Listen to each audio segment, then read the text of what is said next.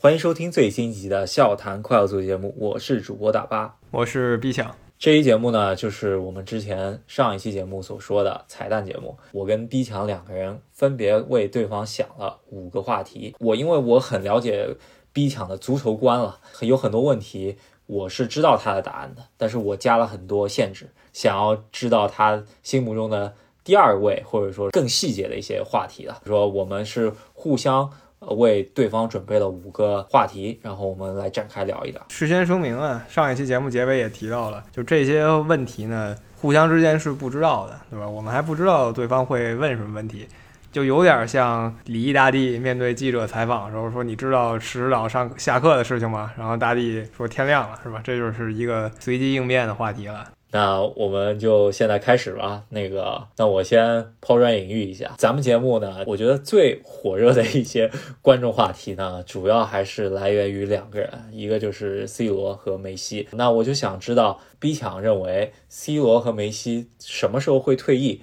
而退役之后他们会不会做教练，会在足坛的地位是呃类似于像贝利那样呢，还是会类似于像马拉多纳那样出山当教练？先说地位啊，地位肯定是历史级，这个就算是这两个人的仇人，是吧？你也不能说不是历史级球星，确实是最强之一了。而且最强的一点就是两个人跟之前球星不同，就是他们能一直保持绝佳的状态，至少十年以上，这个在之前的足坛没有见过。退役阶段，我认为 C 罗呢能踢到四十岁，但他不会在可能不会在曼联踢到四十岁吧，或者说类似级别球队。我相信他最后几年可能会回到他在葡萄牙的母队，那就是里斯本竞技，作为队长的身份，可能拿一个葡超啊什么的，然后光荣的退出足坛。而我也认为呢，他还挺适合做一个教练的吧，可能国家队教练更适合他一点，俱乐部的话可能不太适合他。那至于梅西呢，从他现在在巴黎的状态来看，他可能心思已经不是很在足球上了，跟在巴塞罗那的时候没法比。所以我甚至认为 C 罗和梅西大概会在同时期退役，因为梅西小一点，所以从年龄上来说，我觉得我猜梅西退役的时间会早一点点。那至于教练呢，呃，我还是觉得梅西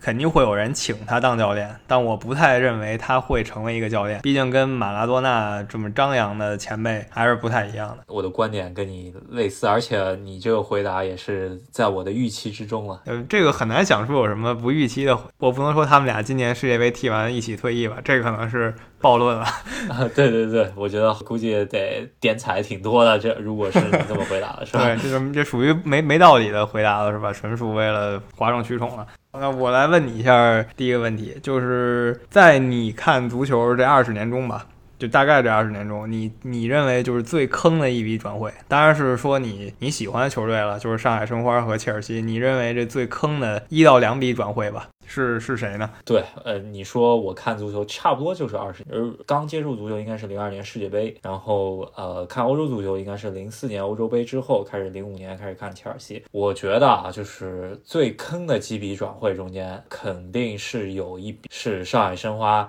引进特维斯的。这笔转会啊，这个属于天怒人愤吧。这笔转会在转会资金方面来说不是特别坑，因为也就一千五百万美元差不多呃身价吧。然后当时特维斯因为只有一年的合同了，那就没多付多少钱。那关键就在于特维斯当时据说是拿了全世界前三的年薪，当时在中超这么一个相对来说低水平的呃一个联赛中间拿到这么一个年薪，然后关键是特维斯在加盟上海申花的可能大半个赛季中间，首先是在亚冠的淘汰赛中间碌碌无为，然后在联赛中间可能也就个位数的进球，呃，也是个位数的助攻，然后再加上非常有争议的迪士尼的这么一个话题吧，加上工资，再加上这个转会费，虽然他最后回去还收回一点转会费吧，只能说是杯水车薪了，成为了我心目中最坑的一笔转会，主要还是有主队情节吧。当然了，如果说这么多年来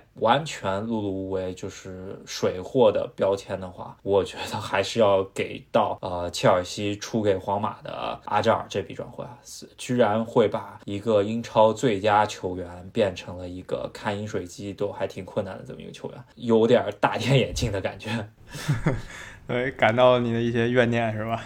然后可能还有一笔转会，我至今还比较心疼，就是可能因为谈到转会呃失败操作，我觉得再往前走也会有很多啊，因因为切尔西买的水货不少，比如说舍甫琴科，呃，比如说托雷斯，托雷斯可能相对来说有这么一个冠军属性吧，可以说这五千万花了，买了那么多冠军也挺开心的。但是我觉得最近的一些操作来说，切尔西凯帕。觉得是至今还非常心疼的这一转会，但是有特殊时期特殊用途吧，因为毕竟被库尔图瓦摆了这么一道吧。当时如果不救的话，那就是卡巴列罗做主力门将，那那那个赛季估计也就没法踢了，对吧？可能对这这三笔转会应该是我现在心目中间最坑的三笔转会了。好，那我觉得这个答案、呃、阿扎尔这个超乎我的预期，因为我没想到就是你会把卖人也算到里面，但是特维斯和凯帕大概在我预期之中，可能本来我还想到有巴卡约科什么的，但是这些可能比刚才那两个人相对来说还得往后排排。对，巴卡约科我觉得因为数字没有特别大嘛，可能还没到舍甫琴科和托雷斯那个级别，我觉得OK， 这个答案我还算满意，也是比较合理的答案。有没有其他切尔西球迷听到这个以后可能在底下评论一下，说说你们觉得最坑的转会什么的？呃，切尔西其实被坑的转会挺多的，也是前期交学费嘛。我觉得曼城、大巴黎都有过的这么阶段，这呃，每个就是新进的豪门都会经历的这么一个阶段吧。我觉得甚至利物浦可能五六十年前咱们没有经历过时期也有过，对吧？这个毕竟就是交学费的阶段就都会有，对吧？那我的第二个问题啊，那我就呃，来说一下，因为我个人呢是非常喜欢去到啊、呃、欧洲足球现场去感受啊、呃、第一手的这么一个关于足球的，就是实地体验、现场看球的这么一个观赛体验吧。我知道 B 强应该是没有去过他最喜欢的欧洲球队的主场看球，那我就想问一下，你是打算什么时候去安菲尔德去看一场利物浦的比赛？呃，如果去的话，你会特意挑比赛去吗？还是说是就是只是去旅游，然后就顺便看一场比赛？而是而是会专门去挑一场比赛，然后去那边专门去的？如果是这样子的话，你觉得是哪场比赛？你会觉得你会特意飞到利物浦当地去看这么一场比赛？我先强调一点啊，就是我确实没在欧洲看过利物浦比赛，但是我在就是北美的时候呢，看过利物浦的表演赛跟 A C 米兰。我当时坐了那么六七个小时大巴车吧，然后才到达这个现场。然后利物浦的大巴车开来的时候呢，杰拉德朝球迷招手，正好啊就是挥舞到了我这个方向，然后我非常激动。那什么时候去看一场正式比赛呢？首选肯定是看利物浦能进的决赛。就如果说我有机会的话，像这场上周的这个联赛杯呢，我肯定是很乐意去看，因为这个联赛杯啊，利物浦十年没举起来了，然后十年后又进了一次决赛，所以我肯定是很期待的。同理呢，也有足总杯，那欧冠就不用说了，对吧？这个肯定是我首选。如果说我可以安排一个固定的日子，然后可以挑一场足球比赛看的话，我肯定选这个。那如果说我只能选一个普通的联赛看呢，我肯定首选看的是莫西塞德德比，就是利物浦跟埃弗顿的比赛，然后接下来是利物浦跟曼联的比赛。我一向很喜欢看这种德比战啊，甚至我很喜欢看就是德比战中后来产产生的球迷骚乱上，有一种看热闹不嫌事儿大的感觉吧。利物浦当地正好有这么两家能够产生这种德比战的感觉，呃，我觉得还是起码来说吧，就是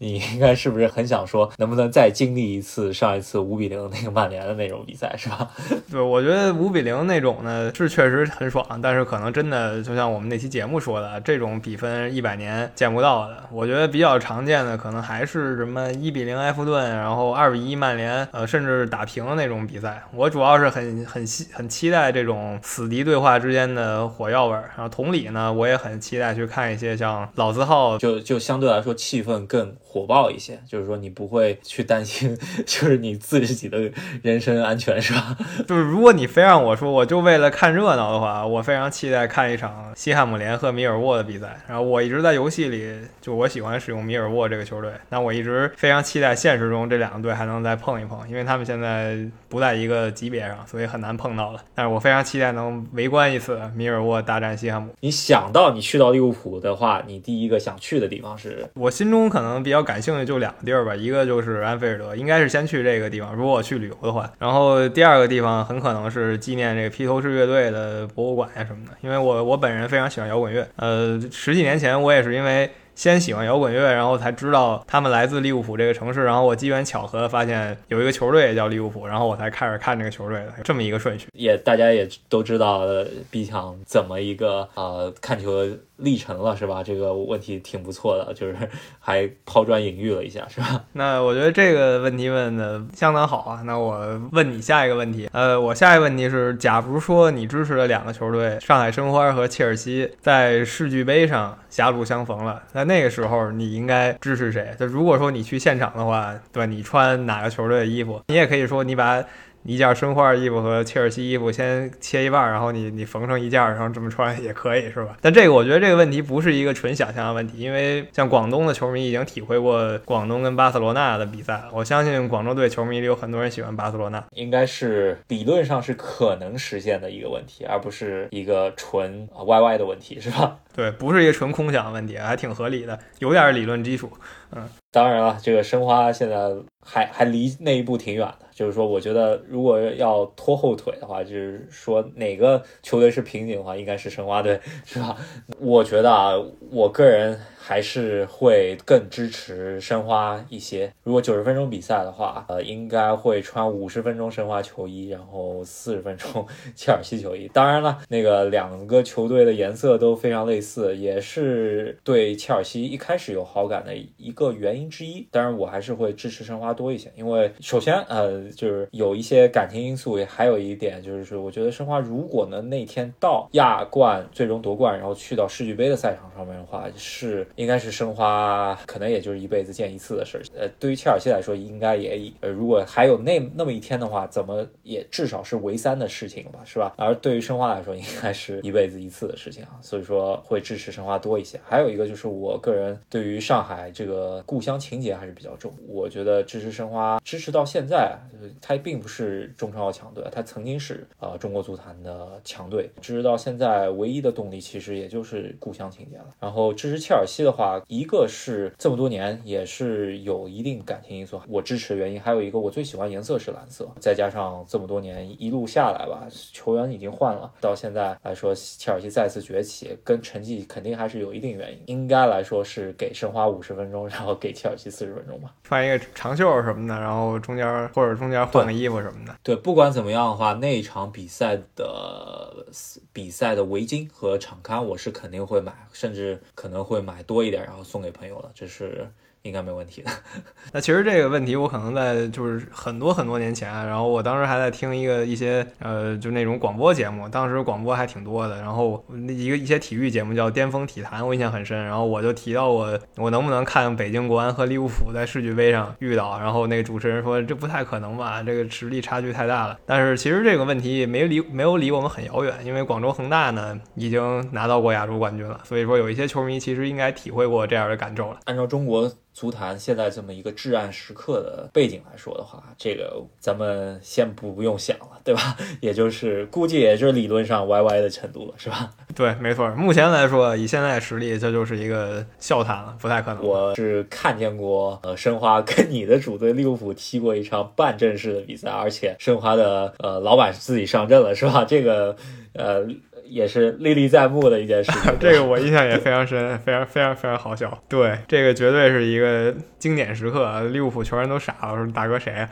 呃、就是笑谈的一个谈资了、呃、我其实下一个问题跟你这个问题有点类似，知道 B 强在俱乐部层面上来说可以喜欢利物浦，这个是没问题的，而 B 强本人一直持有一个就是呃，在国家队层面上面他没有完完全全去支持一个外国队，而跟很多球迷朋友不太一样嘛，因为相对来说因为这个中国男足呃很难去代入嘛，因为毕竟喜欢足球没有很多人愿意是每天是自虐的这么一个心理嘛。那在国家队层面上面， B 强跟大多数人不一样，他只支持中国男足，国家队其他比赛可能就是保持中立，然后看谁踢得好就是去欣赏嘛，对吧。当然我想问一下，就是说在这么多届世界杯这么多届欧洲杯中间，有没有哪支国家队是你有哪怕有一点点去更希望他去夺冠，或者说哪个球星因为因为某一个球星去支持这国家队去夺得最终啊、呃、这个冠军的，就是说可能他没有可能他没有夺得冠军，但是你会心里最想要哪个国家队去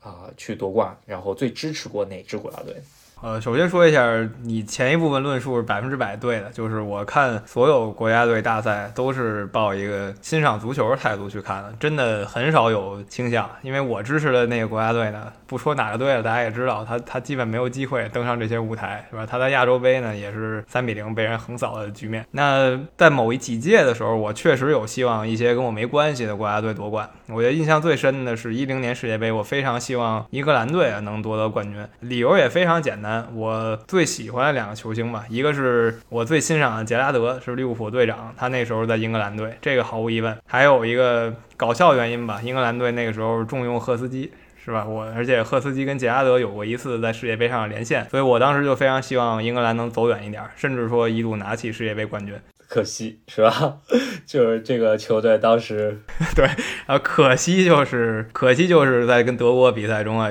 不管有没有那个门线悬案吧，确实也是德国占优势，然后英格兰就被淘汰了。那可能类似的情况到一四年世界杯的时候，呃，我可能对乌拉圭队有很大期待，因为苏亚雷斯呢，我不得不承认是我看球这十六七年以来，我觉得我见过最强的球星，我甚至觉得他比 C 罗还有梅西还要强。当然这个观点可能小众一些，但他是我心中最强的那个球星，在某一某一到两年的时间，所以我那个时候很希望苏亚雷斯能复刻一下马拉多纳在八六年的表现，而且他周围也有一些卡瓦尼啊这样的好汉，是吧？戈丁啊这样的球星跟他一起踢。但很难想象的是一四年他来了个咬人事件，然后乌拉圭队就就崩了，然后也就没踢下去。对，那说明你支持的球队好像都挺短命的，是吧？这感觉确实确实啊，我后来发现我期待的这两个球队都是十六强就不灵了，就是没没走太远。像一零年的时候，我对乌拉圭队就是看热闹的心态，乌拉圭队反而是个第四名。啊、呃，那还挺，确实，看来呃，以后还是要深藏自己的爱，是吧？这感觉。对对对，以后就深藏功与名了。那最近几届大赛，我确实没有很很期待的国家队，我都是抱着一个精彩好看的程度去看的。然后我觉得法国队确实让我感受到非常精彩。然后还有就是。我们屡次提到过一六年葡萄牙队埃德尔大帝那一球，让我感觉见证了历史。然后同时 C 罗在场边那个态度吧，也挺让人感动的，你就能感觉到他对自己的国家队也是真挚的热爱。确实是，毕竟在 C 罗这么一个级别的球星来说，名与利对他来说已经全部达到了，他对于国自己国家的荣誉了，对吧？就是能争的也就这么一点了。最终他也是他自己也说了，对于他职业生涯拿过所有的冠军来说，这个冠军是最最重要的。所有人感谢埃德尔大帝，是吧？给跪谢。对，没错。那就是我对刚才那个问题的回答啊、呃，然后插一嘴吧，就是讲到这个国家队荣誉啊，那也就是为什么我们反对规划一个原因嘛。我觉得不管巴西球员怎么去认同中国队吧，咱们以他的这个汉语水平来说，他很难达到 C 罗对于葡萄牙国家队的这么一个态度，甚至没有德科，甚至没有佩佩对于葡萄牙国家队的这么一种态度吧，因为跟我们文化上面，咱不说种族吧，就就是文化上面就格格不入的这么一个感觉。所以说在关键时刻，你真的去指望一个巴西的球员为中国国家队这个五星红旗去拼命，这个还挺难的，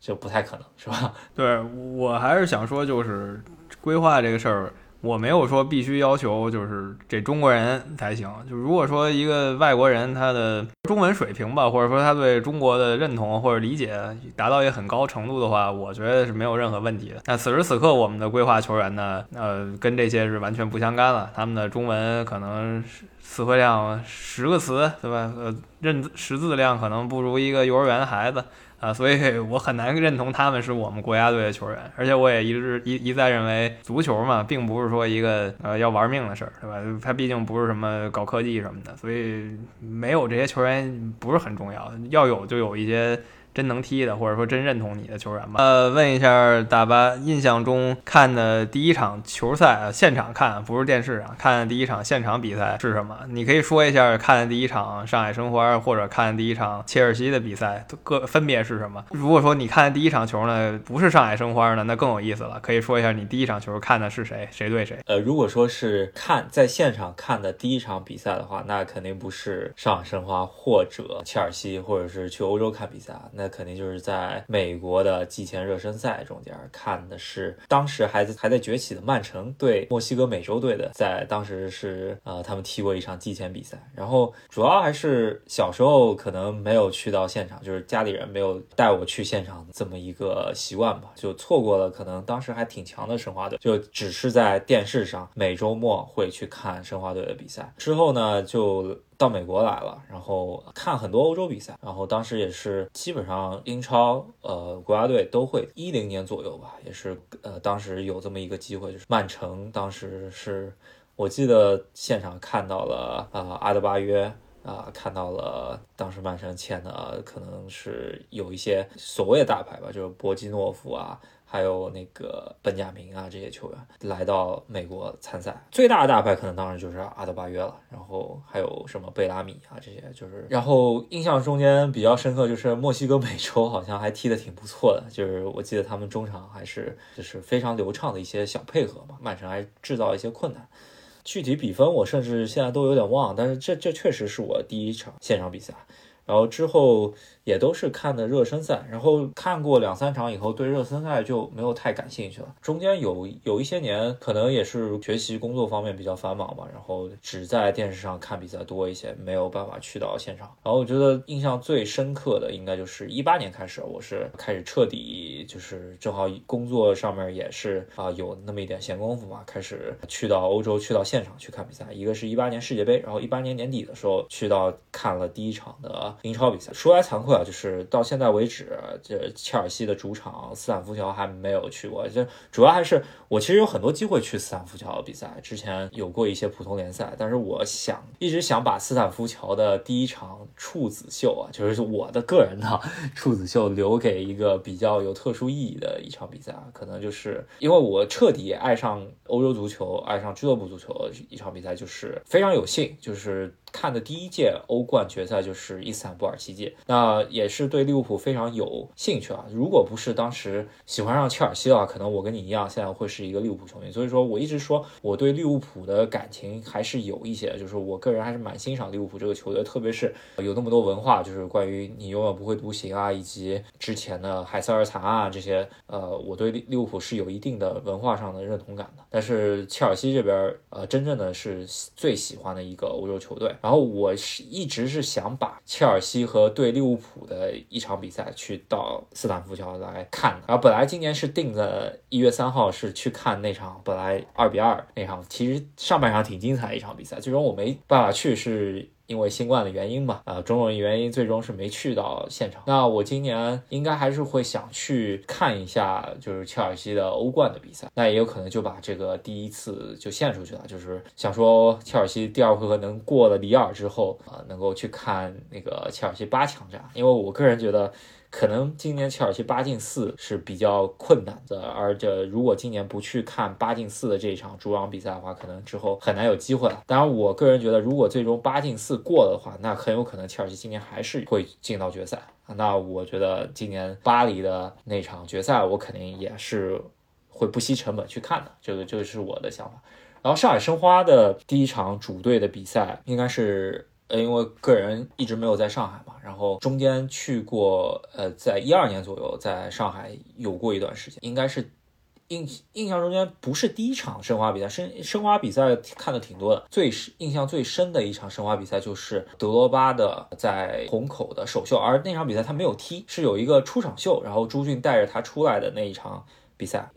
呃，这个是非常有印象，因为当时德罗巴在我心目中是一个英雄人物啊，然后他刚拿了欧冠没过几个星期就出现在我的眼前，没有在欧洲，而是在上海申花，然后拿了一个十一号球衣出来，绝对是非常震撼。然后申花他踢的最经典的比赛应该是四比零啊、呃、天津泰达那场比赛，我是在现场，然后绝对是酣畅淋漓，应该是我看过最好看的中超比赛了，就是现场看过最好看的中超比赛。然后中超比赛其实我看的也现场也没有很多啊，大概十几场左右，这是我看过最好看的现场比赛。我印象中间微博上面那场比赛结束以后啊，王大雷发了一场欢迎来到虹口看英超，这是我印象非常深的一句话。这个对对对，这个我也有印象，确实那个时候很疯狂，阿内尔卡然后德罗巴陆续都登陆中超了，简直是无法想象。呃、那场比赛我的位置还挺不错的，就是在中间的一个位置，然后看了德罗巴啊，真的是英超级别的对阵中超级别的那种碾压吧。而且又是我这么喜欢的一个球员，就是我个人看球生涯不算、呃、算有遗憾，一个就是没有见证切尔西欧冠、呃、两次都没有见证，还有一个就是在我最喜欢那批球员切尔西那批球员退役之前没有去看在主场或者说任何场合去看到切尔西的比赛。但是切尔西那批球员的那个中轴线吧，我除了特里以外都现场看过，一个是德罗巴在申花，还有兰帕德是在纽约城，然后阿什里科尔是在洛杉矶银河，然后切赫是在阿森纳，所以说也都看过，相对遗憾，没有那么完全的遗憾啊。这个说的已经很清楚了，大家也了解了一下大巴追随这几个球队的一些路程，这个回答我还是很满意的。下一个问题啊，就是在这么多年，我知道你肯定喜欢过很多球员，比如杰拉德、苏亚雷斯，你刚刚提到过了，非利物浦的球员，就是说从来没有跟利物浦产生过任何关系的球员里面，你最喜欢的是哪个球星，或者说哪几个球星，可以说一下你最欣赏？那让我想一下，这个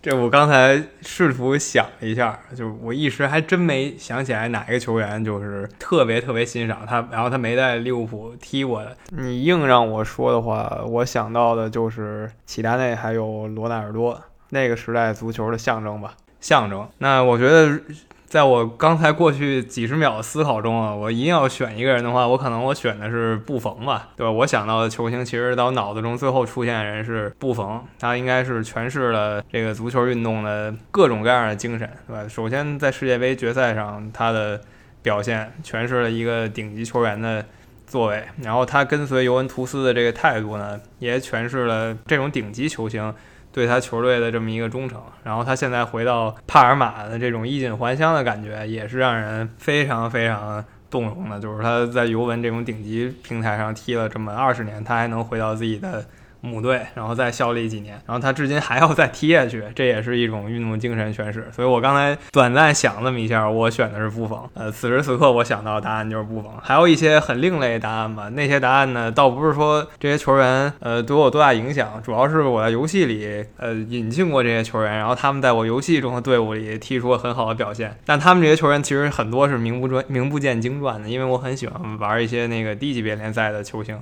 都不能算球星了，就是球员。他们，我觉得我现在说一些，应该也没有人认识他们。有没有阿金芬瓦？啊、阿金芬瓦不能说是我多喜欢一个球员吧，但是他绝对是一个有特点的球员。但他其实也可以算一个球星了。他虽然实力上就是英甲、英甲中游，然后英冠都甚至够不到这么一个球星，因为他个人有那个力量值特别高的这一个属性嘛，导致全世界球迷可能多少都听说过这个人。就我想说的一些是真的，可能除了那个球队在现实中那些几千死忠之外，没有多少人认识的一些球星。对，讲到布冯的话，我印象整个人的话，除了零六年世界杯那一次以外，相对来说多出现于悲剧中间，确实。跟着尤文这么多年没拿欧冠这个事情，小将布冯继续踢，是不是还追求欧冠？在他衣锦还乡以后啊，我们得到答案并不是，是吧？当然，他最终他去到大巴黎，我觉得是有那么一点想要拿欧冠的意思，但是可能说英雄迟暮吧，跟欧冠擦肩而过。但是他也有过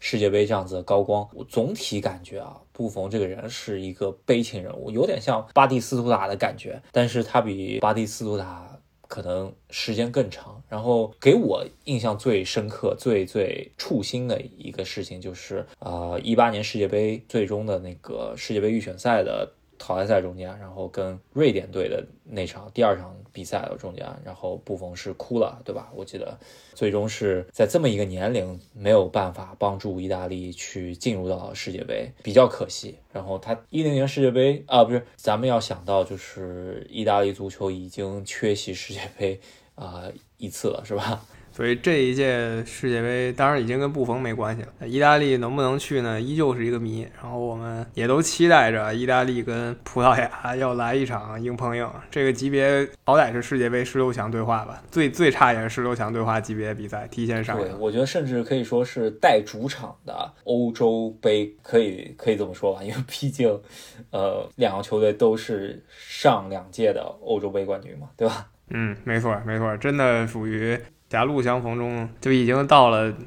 连一个人通过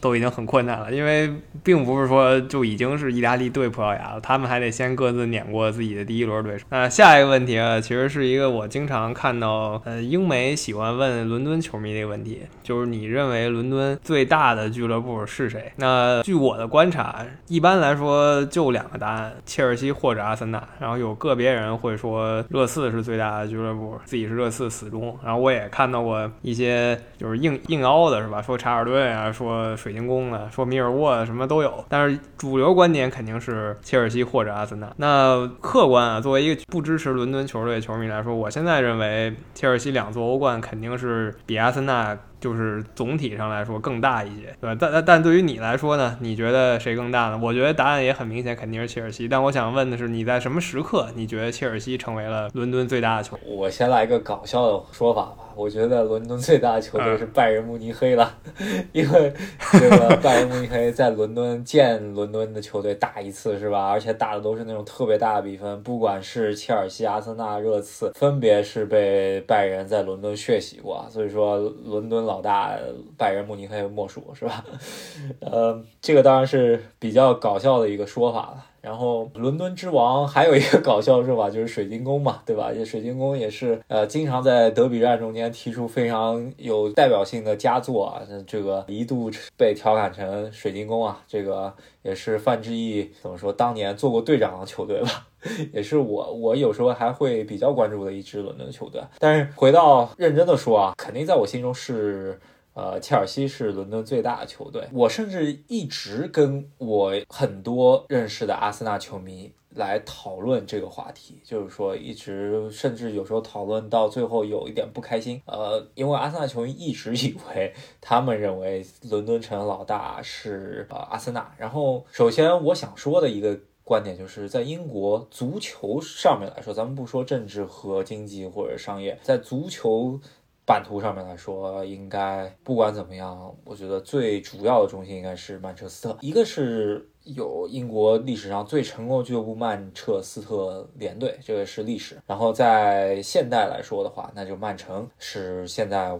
完全不可撼动的一个地位吧。然后还有一点就是说，英国足球博物馆就在这么一个为足球疯狂的国度啊，它的国家竞技场是放在伦敦啊，但是它的足球博物馆是放到了曼彻斯特。所以说咱们由此可见，呃，曼彻斯特在英国足球啊、呃、这个地理版图上面一个重要性啊。所以说伦敦在虽然啊，伦敦作为一个呃英国首都，然后人口最多的城市啊，嗯，是我觉得应该是全球密度最大的一个职业球队的分布吧。然后呃，去争伦敦城老大其实不容易，但是伦敦城的球队其实在咱们不说内战吧，在外战上面肯定是很差的。也就我觉得切尔西两座欧冠是衬托了呃这个衬托了同行。比差嘛，对吧？这其实两座欧冠在历史上面不能说很差，但是也不算很好了，对吧？但是在伦敦城已经可以说得上是老大了。我在现场中间看过一场阿森纳的比赛，然后对于阿森纳诟病就是说他没有拿过欧冠，然后在电视镜头上面切尔西跟阿森纳踢的时候，球迷永远唱的就是说欧冠冠军你见过那是啥吗？然后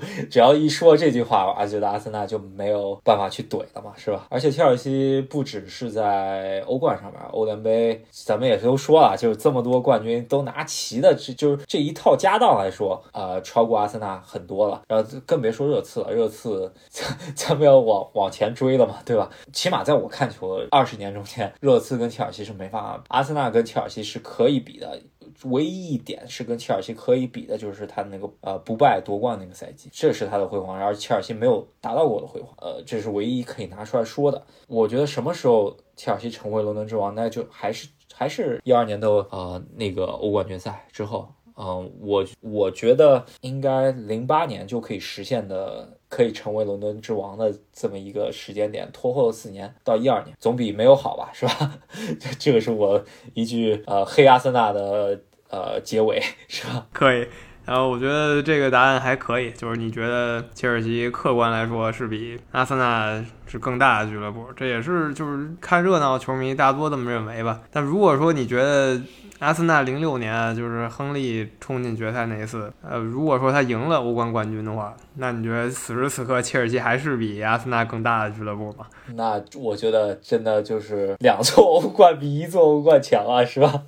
而且，但是阿森纳球迷可能会说，我联赛多啊，然后我足总杯是英格兰，英格兰就是纪录保持者呀、啊，等等。就是我觉得可能阿森纳球迷就是底气上最差的那一节吧，就是零六年输给巴塞罗那没拿到冠军。我我觉得也是，确实啊、呃，如果阿森纳是比切尔西早拿这个冠军，因为因为毕竟破处这个问题也是一个非常重要的一个论点嘛，对吧？就就如果是伦敦第一支球队去拿到这个呃欧冠奖杯的话，我觉得切尔西和阿森纳可能还有的一争吧，但现在来说，不管怎么说，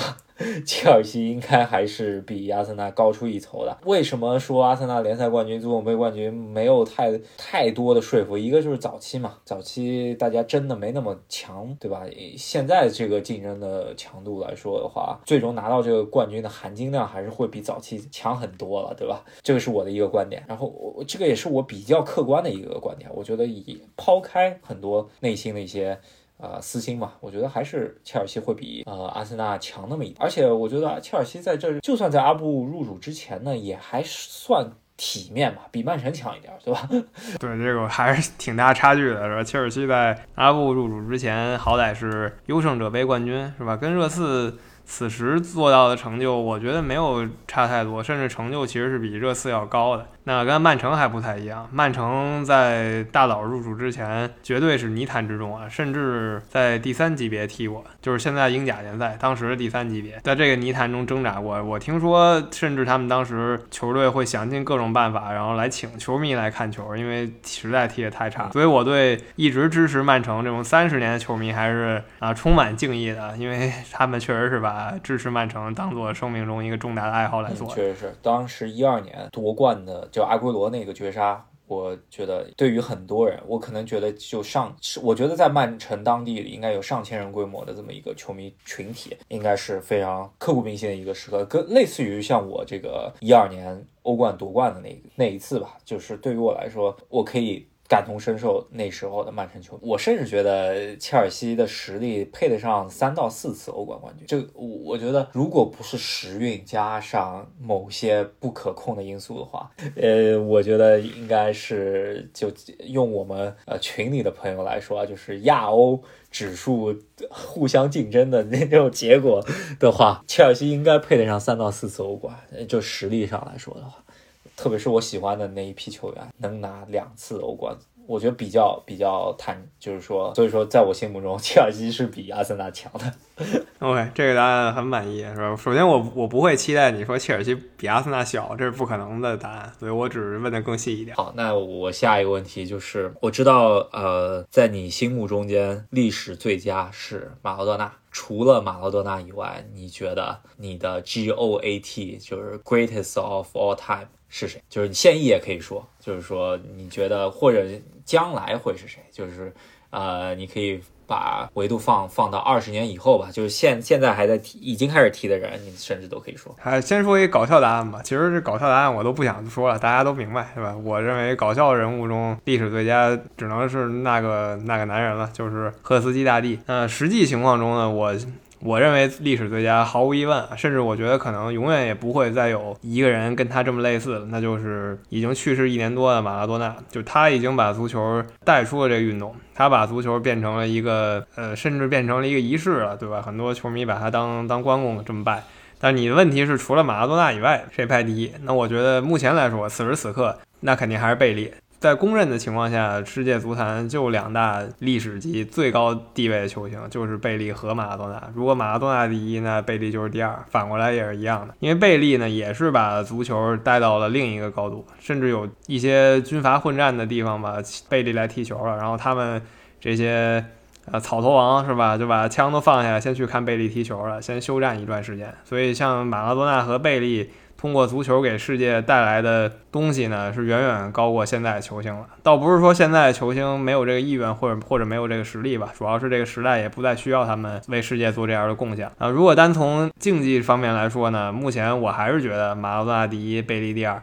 此时此刻我可能觉得呃，贝肯鲍尔是历史第三名吧。那很多球迷可能好奇啊 C 罗梅西排哪，我目前可能把他们排在五到七之间。我认为前五名的球星应该有世界杯冠军，如果说 C 罗或者梅西能拿到世界杯冠军，我认为他们两个人可以取代我心中贝肯鲍尔那个位置，排到第三名。那毕竟他们两个人应该也只有一个人能拿到世界杯冠军了，呃，很难想象二六年这两个人还在进世界杯冠军。那如果说是这样的话，那可能就是 C 罗第三或者梅西第三，另外一个绝代双骄呢还排在我心中的这么一个六七名的位置。但是他们两个人肯定是在我心中至少是前十的球星吧，因为也是让我看到足球运动员这个职业程度还有他们坚持这个程度远远高于所有前辈。球员的 G O A T 说了，那再再补充一个话题，关于教练的 G O A T， 就是说曾经啊，就是我们俩之间共同好友来，我就不不看球的共同好友，就是说，哎，足球十一个人踢，咱们这么关注谁谁谁教练，然后怎么去排兵布阵，有什么意思？难道不是真的把十一个 C 罗放上去踢，不是纯纯夺冠吗？就是如果是有十一个 C 罗的话，那我们当时就给他教育了一课，就是说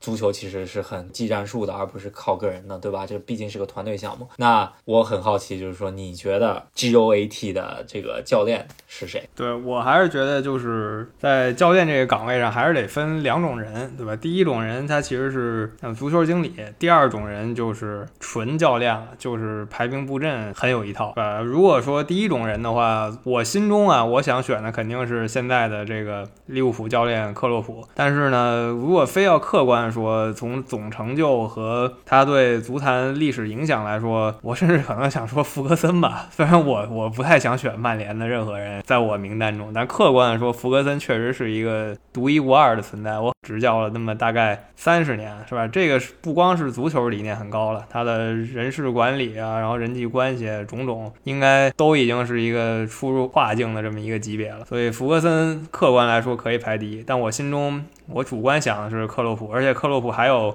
十几年的职业生涯吧，至少十几年。我认为他是有成有可能就是继续这个势头，比肩像福格森这个级别的足球经理人的。呃，不一定非得在一个球队坚持，这个年代也不也不允许一个人可能在一个球队当三十年教练了。而克洛普呢，可也许未来的二零三几年，他可能在另一个球队重新建队啊，是吧？给我们带来新的体验。呃，我最喜欢他的一个原因是他在不同的球队、啊、都能完成呃建队这个任务，而且是资金比较有限的情况下。如果说谁都有纽卡斯尔联的资金的话，那我相信有很多人都能达到福格森或者克洛普这个成就。所以我觉得这是这个级别的足球经理最不一样一个点。类似的人也有温格呀这样的教练。那如果纯说教练的话，呃，我可能选一个克鲁伊夫啊这样的人。呃，虽然已经很遥远了，但是我觉得他是一个改变了足球的这么一个角色，从战术上。呃，比较近的人我可能想到的是里皮吧，倒不是说我多欣赏他的表现什么的，主要是他是我第一个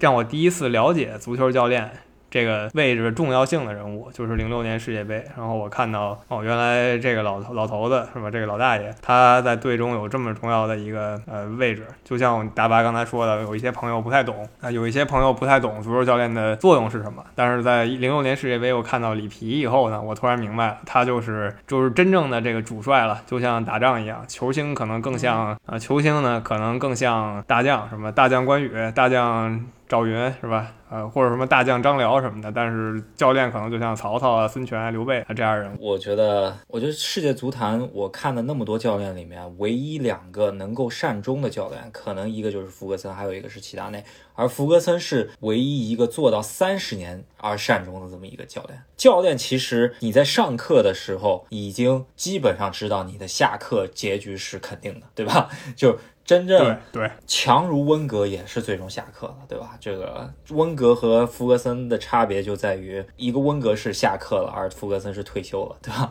温格可以说是不情愿的退休了，就是打引号了，被退休。对，我我还挺惊讶，你说福格森是你最欣赏，或者说你觉得你 GOAT 的这么一个教练呢？不能说我多欣赏他是吧？我他毕竟是一个死敌教练，然后他也经常出口成脏什么的，就是经常骂人，就是那个 F 那个词儿从来不离嘴，而且他他英语我也不是很容易听得懂，呃，但是我不得不承认啊，他的成就确实是目前来看是独一无二的。我曾经以为你想说达克利什啊，或者香克利啊这些利物浦旗帜上的那些教练，看来呃我呃可能也是。年代比较久远吧，是吧？对对，如果你说把我没看过的教练全算上的话，肯定我也说一个就是比尔香克利，是吧？这个如果说就算克洛普最后拿到了 N 多冠军，甚至有人已经开始做梦说什么这赛季四冠通吃了，就就算有到这个级别程度，我也觉得比尔香克利是利物浦队史上最伟大的足球经理。但是一个区别就在于，他当这个足球经理的时代呢，这个足球还不够现代化，是吧？就跟曼联在那个时候也有一些很著名的教练，还有阿森纳也有很著名的教练，但他们那个时候呢，都属于是培养一些青年球员，然后组建这么一个球队，然后引进那么三四个球员了不起了，可能从苏格兰这些地儿引进。但进入现代足球，尤其网络时代以后呢，这个足球经理的位置就更更不一样了。所以说我个人对福格森没什么兴趣，但是我承认他的成就确实非常高的、嗯、有点出乎我意料的一个答案，但是也挺不错的。好，那我最后问你的一个问题就是呃，我知道你非常喜欢就是踢球，对吧？就我也很喜欢踢，但是我踢得很差，但是你的水平还是非常可以的。我们平时经常见的朋友都知道你的你的足球水平是非常可以的。那如果说你可以幻想你去踢某一场比赛，甚至你可以代表任何一个你想代表的队，呃，你想在某一场哪一场比赛中出现，或者说有一场已经踢过的比赛，有一个非常经典的进球，在你的梦想中这个进球是你完成的，有没有这么一个瞬间？我我自己踢比赛，说实话这些年状态是越来越差了，但是也是没办法，是规律嘛，对吧？是时间不等人的感觉。我个人你要说真的说踢得特别好吧，也不至于，因为毕竟也就只是一个爱好了，就我也就是说踢踢业余比赛中间，因为自己平时练的比较多，可能比大家踢得稍微好一点，能踢吧，只能说那就还能九十分钟跑下来，我觉得在我现在看来就也已经是挺不错的一个水平了。毕竟真的足球我觉得到那个层面的话是需要一定天赋的，而我觉得我个人的天赋是没有达到，或者说是没有被开发到那个程度，就是说真的去踢那个职业比赛，这个我觉得也毋庸置疑，因为没有一个中国人是能到那个地步嘛，对吧？咱们现在也知道了，这唯一接近的可能就是吴磊了，是吧？就是唯一。如果说让我选一个，选一个就是进球，或者说是都想去参加一场比赛以及某个镜头的话，我觉得我会参加二零零一年的那个五里河的那场比赛，然后于根伟那个角色，如果他打进那个球，我觉得对于中国国家队来说，不只是中国足球历史，我觉得中国历史上，咱们民族历史上最重要的一个进球。如果梦寐以求的话，我会想做这第一人，然后我会常挂在嘴边吧，不管我几岁，我我就说我当年如此如此，对吧？这个是我最想进的一个球。然后类似我觉得应该也是就切尔西破处的那个球吧，德巴那个在安联球场头球最后八十九分钟呃绝平的那个球，我会想去踢，以及他最后点球把这球杀死，然后夺得这个一二年欧冠的那个点球，我也会去踢。就是我个人其实在平时自己踢比赛的时候，我还是会罚点球，当然也有罚失过，罚失之后会有一阵对点球有阴影。踢点球我还是挺愿意去踢的吧，只能这么说。一般我也是不是说正规比赛，就是九十分钟比赛的第一点，如果进入点球大战的话，我会选择第一个上去踢，而心理上面就是说我踢完不管进了输了，反正我就结束了这场比赛，我是这么想的。我也我也很好啊，就五里河那个进球，很可能是很多中国球迷都梦到过这个球，可能希望自己进吧。那于根伟最后成为那个幸运的球员，那个时候我还很小，对那个进球就是在当下，就是看那场比赛直播的当下，我没有意识到那个进球对于中国这个国家来说是，以及就整个民族来说是如此重要的一个地位。然后放到二十年以后，现在来看的话，真的也很难再有一次了吧，是吧？确实确实是这样，这个历史性的一刻了。我可能一直以为我们以后会有很多次这样的机会，是吧？甚至你已经不会记得谁哪一届世界杯最后晋级那一球谁打入了，但没有想到最后只有这么一个球留在了我们的印象中、嗯、确实是，就是也因为它是唯一的那一次。对日本球迷心目中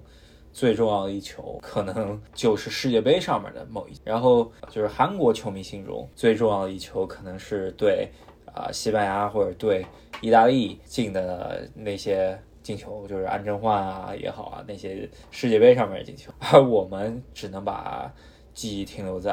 啊、呃、世界杯亚洲区预选赛二零零一年十月的那一场五里河的比赛，而五里河那个体育场吧现在已经不复存在了，这也是比较悲哀的一件事情，是吧？我甚至觉得如果中国足球有一个博物馆的话，其实可以把那个老五里河变成一个博物馆，但是它已经拆掉了，那也就没有什么这些了。是，我觉得应该在遗址上面，如果有情怀的朋友们应该是要去做一个博物馆嘛，是吧？我觉得真的挺，哎，怎么说吧，有有讲到比较悲伤的一个话题了，对吧？对，没有办法，这个中国足球这给我们带来的悲伤为多，一些经典瞬间呢就永远留在我们心中了，仅此而已了。那我们这期节目呢也是十个问题，然后不知道大家对于我们这十个问题的回答满不满意，或者说有什么想要补充的关于自己对于这十个问题的看法，然后也是希望大家多多留言给我们一些意见，然后可能在五周年六周年还会有类似节目吧，大家也是敬请期待，或者说是大家有什么比较好的点子在每年的三月可以给我们发过来，是吧？那这期节目就跟大家聊到这儿，喜欢我们这个特别节目的朋友别忘了在喜马拉雅上支持一下我们，在微信公众号上支持一下我们。同样跟上一期一样，非常感谢大家四年来的支持，四年说短也短，但是其实已经挺长的了。对，也是非常感谢大家支持，也是这四年中间有多有很多里程碑吧，什么一千订阅啊，一百万播放啊，我们都一步一步去达成啊、呃。可以说现在喜马拉雅上面呃还在经常更新的，然后不聊就是什么赌球啊，或者说是呃一些别的话题的一些就是说草根主播们，我觉得我们应该是喜马拉雅上草根足球第一节目了。也是希望能够跟大家多交流吧，然后呃把这个节目做得越来越好，我们也会坚持下去。我觉得二零二二年世界杯是一个很好的契机，然后把足球不只是足球这个运动吧，以及足球所传达一些价值观和呃体现的一些精神给传达给一些可能原来没那么喜欢这个运动，或者说原来不太体会那么这个运动的一些精髓的一些朋友们，能够传播更多的正能量嘛，这个是我们想做到的事情，是吧？嗯，没错。那我们这期就跟大家聊到这儿，一个特别节目，那我们下期再见。下期再见。